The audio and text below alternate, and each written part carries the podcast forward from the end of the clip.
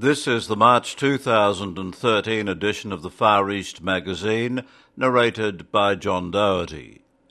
The Far East magazine looks at the world through a window of mission and is published by St. Columban's Mission Society. From the director, This is not the end of the story, by Father Gary Walker. Sometime last year, I was standing in for the chaplain at the Metropolitan Remand Centre in St Albans, Victoria. I read on a card taped to the wall in the chaplain's room words of the Apostles' Creed. He descended into hell. I don't remember the exact words following, but they implied we may be in hell at present, but that is not the end of the story. Resurrection is the end of the story. There's a rule in high tech that says don't mistake a clear view for a short distance. A reading of the Gospels reveals the clear view of Jesus' life of preaching the kingdom of God. The short distance is the opposition of the world which eliminates him with ease. For ourselves, the clear view is in the promise of new life, but we're wise not to expect a life that is symbolically a short distance.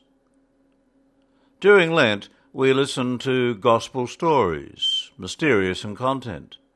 The Holy Spirit drives Jesus into the hospital environment of the desert which is traditionally the place of temptation. Under pressure, Jesus never loses a sense of himself through those difficult forty days. In Luke's Gospel, the devil leaves Jesus until the appointed time. And this turns out to be in the Garden of Gethsemane, where the physical fear of impending death challenges him, but he doesn't give in to despair. We lose a sense of ourselves in the face of temptations. We look for a way out or turn to distractions when we experience our own desert. Sometimes we are stronger for the experience, but we can also be weakened by it. The pressure gets to us. Jesus had to commit himself completely in the Garden of Gethsemane.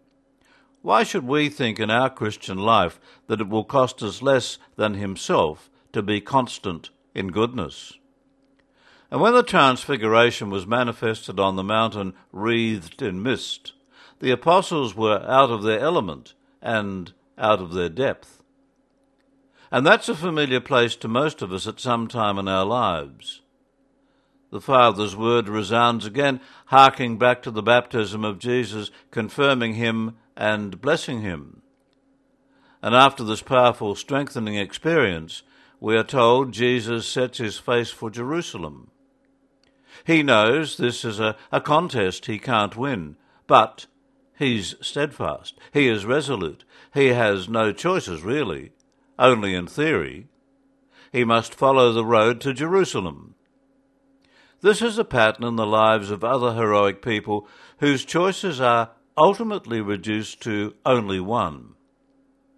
Let us not exclude ourselves or think we are different from Jesus or the heroes in the choices we make.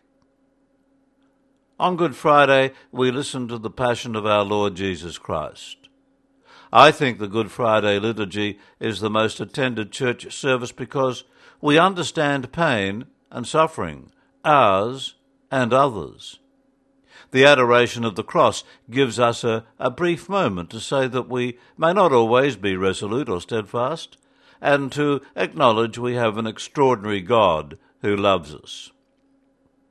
Resurrection is the biggest surprise in human history, and it changes everything, even though we don't act as if it has.